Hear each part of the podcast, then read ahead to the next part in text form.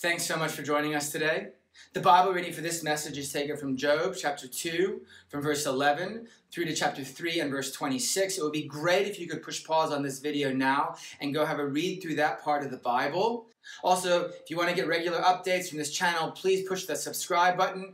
And if anything that gets said in the course of this video is helpful in your relationship or your journey with God, why don't you push the like button? So that's Job chapter 2 from verse 11 to chapter 3 and verse 26. And we'll see you back here in just a moment. What happens when the voice of your experiences contradicts what you believe to be true? When you survey what is going on in your life and it doesn't match up with your faith, with your trust in God?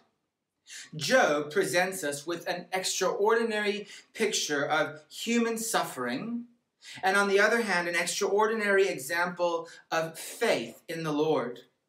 As we enter into this next section of Hebrew poetry in Job, we're going to hear what Job has to say, and then what his friends has to say, and then what more of what Job has to say. And as we delve into chapter 3 today, you need to know that what Job has to say is shocking. Most of us are far too stoic in our response to suffering. We pretend that we're not really affected by it, that somehow we have mastered suffering, that when troubles come our way, we have got it all under control and we must just put on a happy face. We believe that somehow we've learned to control our suffering if we can rattle off a few answers, uh, say a couple of platitudes, uh, post a couple of uh, quotes with beautiful pictures on Facebook or Instagram. Only those are not answers at all. Uh, we believe that rising above uh, the suffering is part of the victorious Christian life, and that having faith in God will allow us to do that somehow. We only weep when we really cannot hold it in any longer. And when we do find ourselves weeping, then we feel that somehow we are beaten and undone, that somehow we are weak and that we've been conquered by the pain of the troubles of this life that we have lost.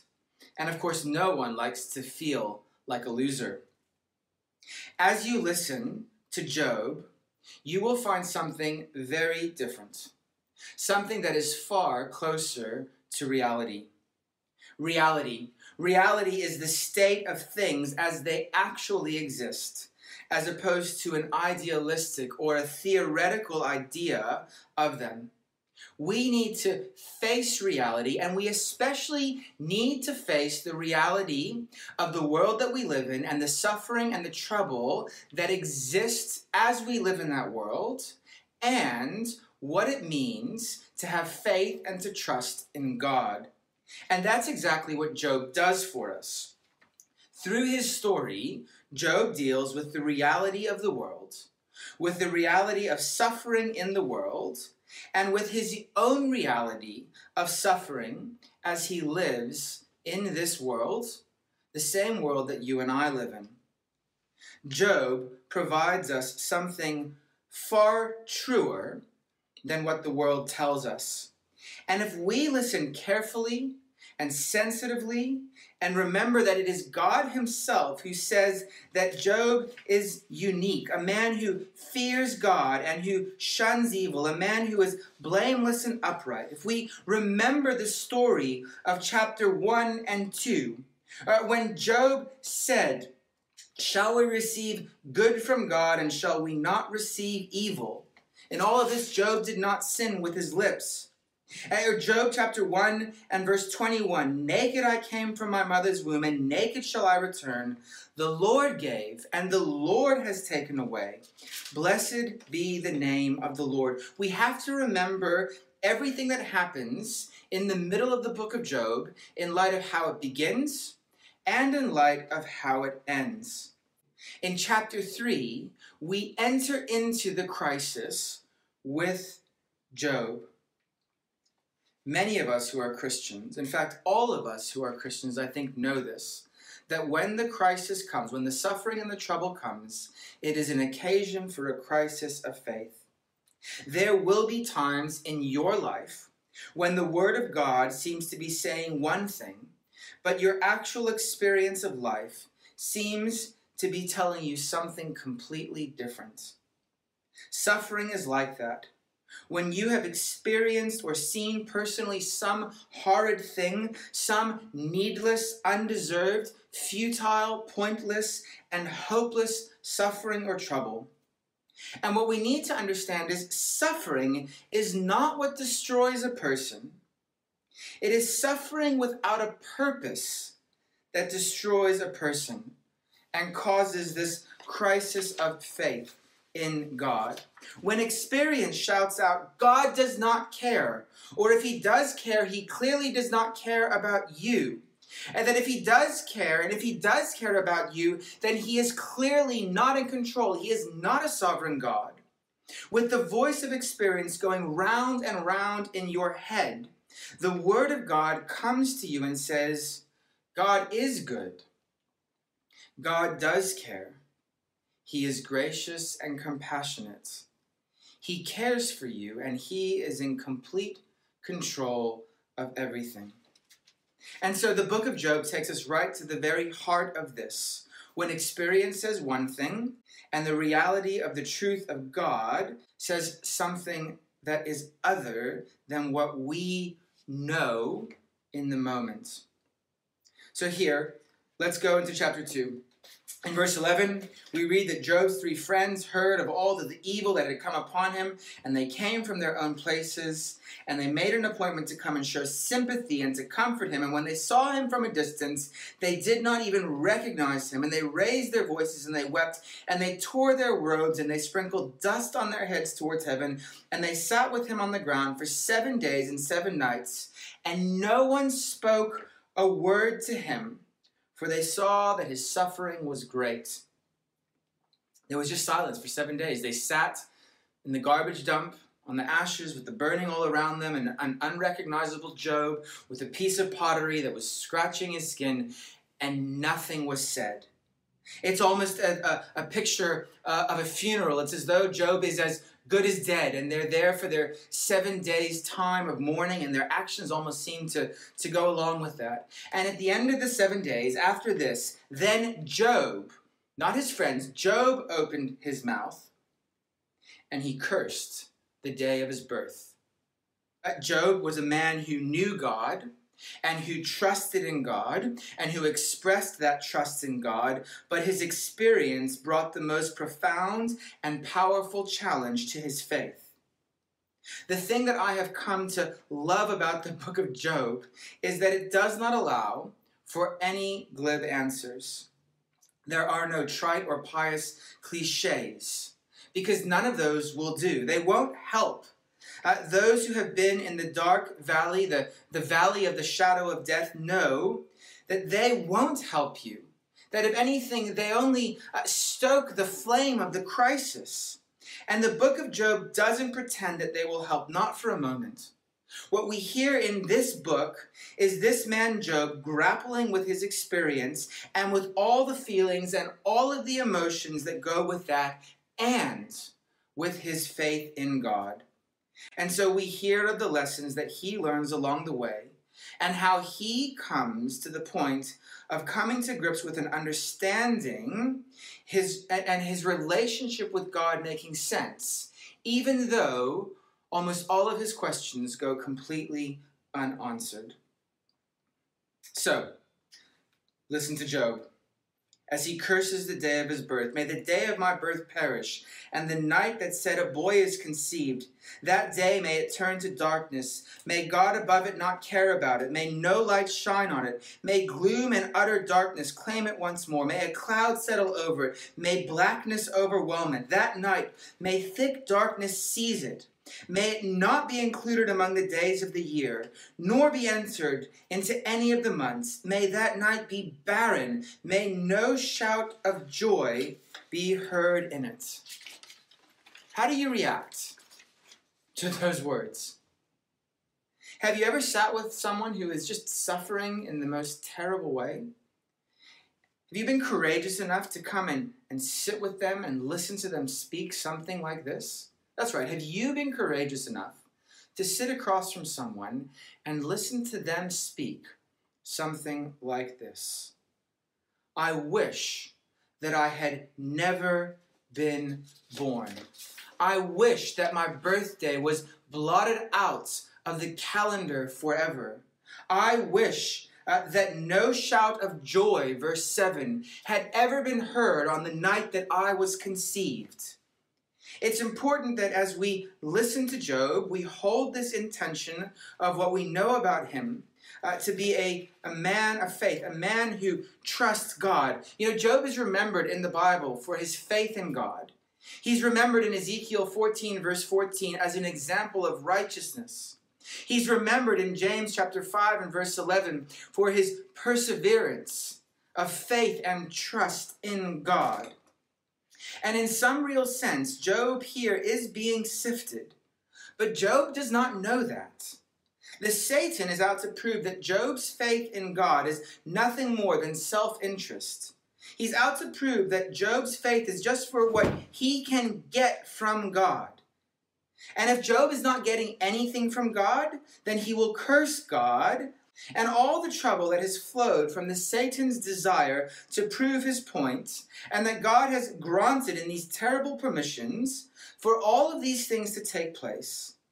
God believes, God backs Job. God is certain that there is such a thing as faith that is not self serving. But Job, he doesn't know any of this. We're not wishing that Job had never been born. But we are left wondering if the Satan has finally proved his point in Job chapter 3. The answer is that no, he has not. Because Job does not curse God. He curses the day of his birth, but that's not the same thing as cursing God. As we hear Job, we hear something of the effects, of the enormous effect of the suffering and the troubles. It's the word that gets used over and over the troubles, the troubles that have come upon him. And we hear just how wretched his existence has become. This is his experience. What happens when the voice of your experience contradicts what you believe about God and contradicts your faith in God? Things here are so bad that he wishes that he had not been conceived, that he wishes that he had not been born. You know, birthdays are supposed to be these uh, uh, times of wonderful uh, celebration and excitement. The announcement uh, that a woman is pregnant with child is meant to be a, an incredibly joyous occasion, for it is an act of creation, and new life is coming into the world. But Job speaks of his birthday as a disaster and wishes that it could be permanently deleted. I've got a birthday coming up this year, and I kind of wish that it could be deleted, but the good news is most of you who are listening to this have already had that birthday. But Job speaks of this birthday in a very different way. It's not just that he cringes, that he's turning a number with a zero at the end of it. He just actually rails and curses the day the movement is through the reality that he is going in. That, that by the time you get to verse 11, he actually it, it says, It's not that I had been conceived, not that I had been born, but why couldn't I just have been born dead? Why did I not perish at birth and die as I came from the womb? Why were there knees to receive me and breasts that I might be nursed? Now, if we're going to understand Job's experience and learn from it ourselves, we, we need uh, to not only remember what happened in Job 1 and 2, but we also need to know that Job didn't have the New Testament. He was before Jesus. In the Old Testament, there wasn't the full understanding of the dimension uh, of the resurrection of Jesus Christ and the resurrection life that that means for all of God's people. So the hope of heaven is an enormous comfort for Christian people. Um, it doesn't do away with the pain, doesn't remove the pain or the suffering or the troubles or the agony or the mystery, but it is a comfort.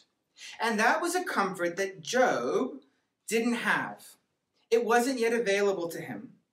So there was no clear understanding in the Old Testament about life after death. So his words are not the same as a Christian today saying that I wish that I was in heaven. He longs for death because he believes that it will bring to an end all of the injustices and all the undeservedness of all that he sees happening to him at the moment. That's why he says in verse 13, For now I would be lying down in peace, I would be asleep and at rest with the kings and the rulers of the earth, who built for themselves places now lying in ruins, with princes who had gold, who filled their houses with silver.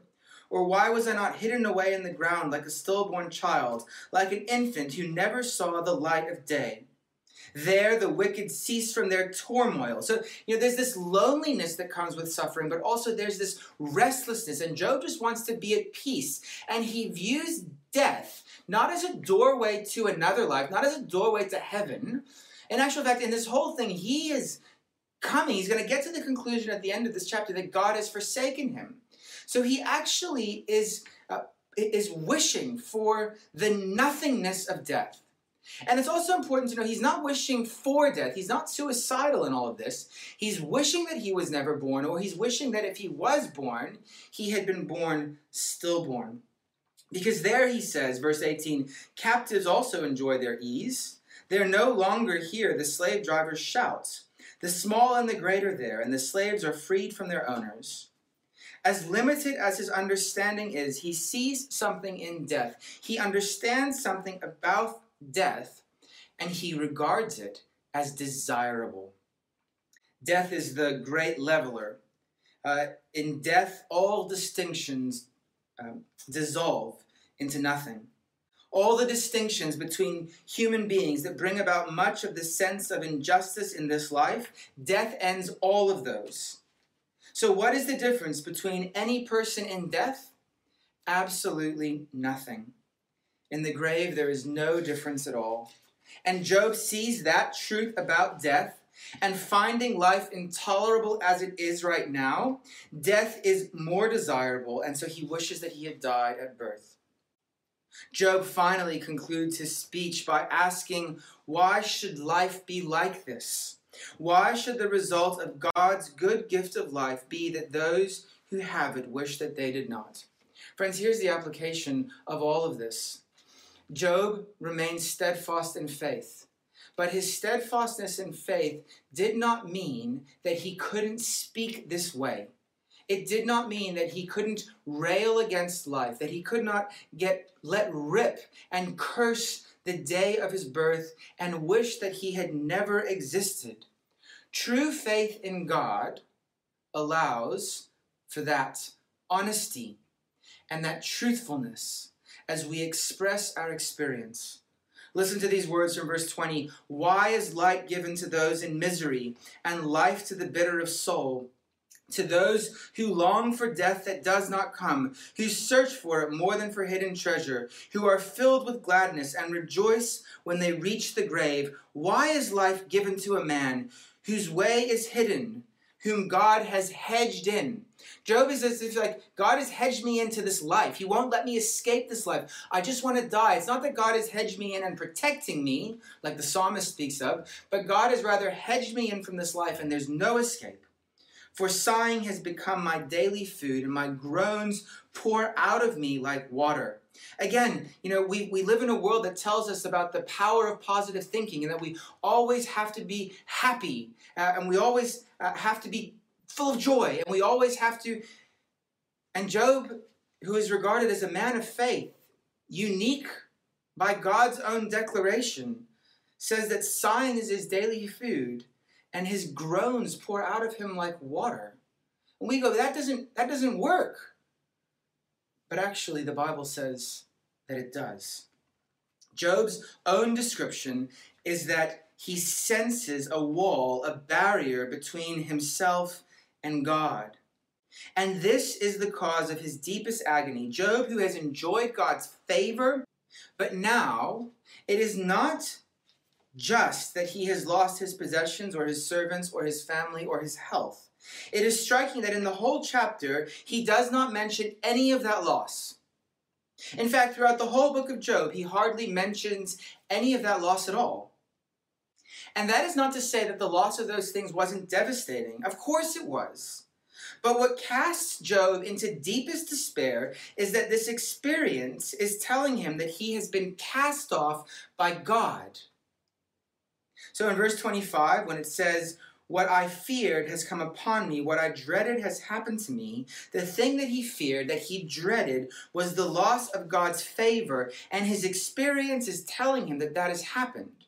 And in verse 26, I have no peace, no quietness, I have no rest, but only turmoil. So Job's saying, I've lost those things. And so obviously, God has forsaken me. I am a man undone. So his mood has certainly changed from chapters 1 and chapter 2. But he hasn't cursed God, which is what the Satan predicted would happen. He has cursed the day of his birth. He longs for death. But even in all of this, he still has not forsaken God.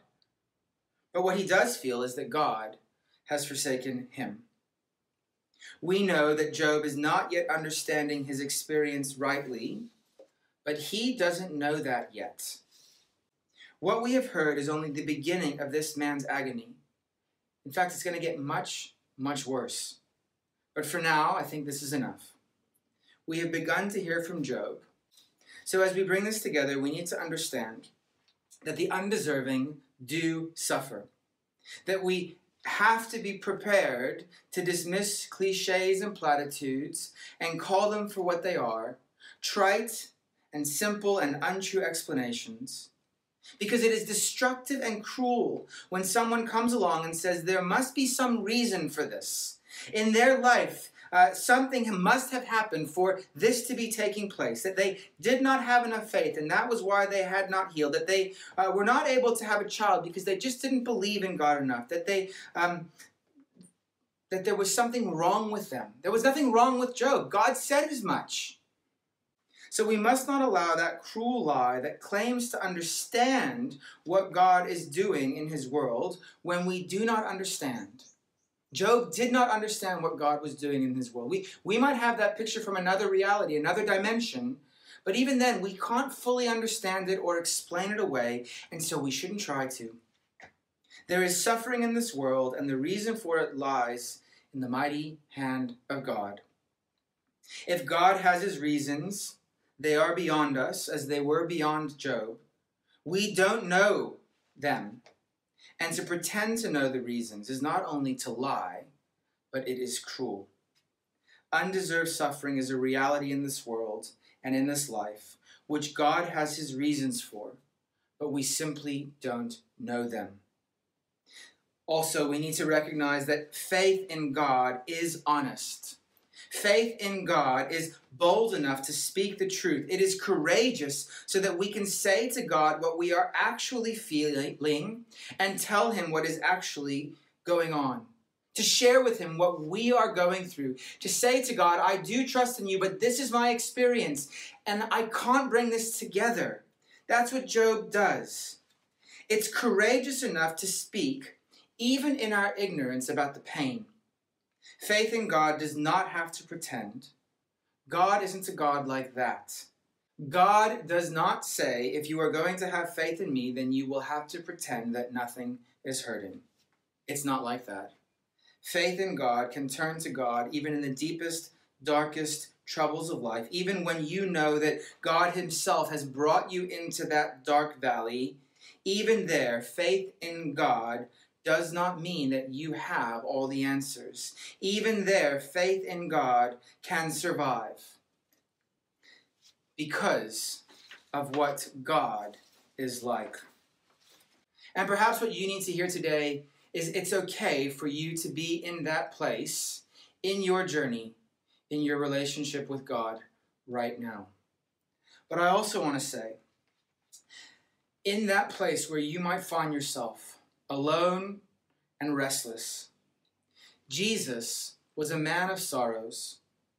He was acquainted with grief. Jesus, too, was left alone at his darkest moment by his closest friends in the Garden of Gethsemane. They fell asleep. When trouble came, they ran. And as he hung on the cross, dying for the sins of the world, he was utterly forsaken as he cried out, My God, my God, why have you forsaken me? This means that Jesus has so plumbed the depths of human sorrow that he alone can walk with you in your suffering. Would you bow with me and let's pray? Heavenly Father, your word to us today leaves us almost completely speechless. May it open our minds and our hearts to a greater relationship with you, to a relationship of openness and honesty.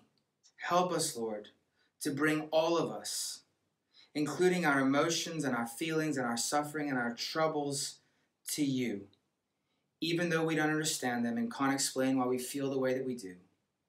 Job does that, Lord, and he is a wonderful example to us of a man of faith. Help us to this end, we ask in Jesus' name. Amen.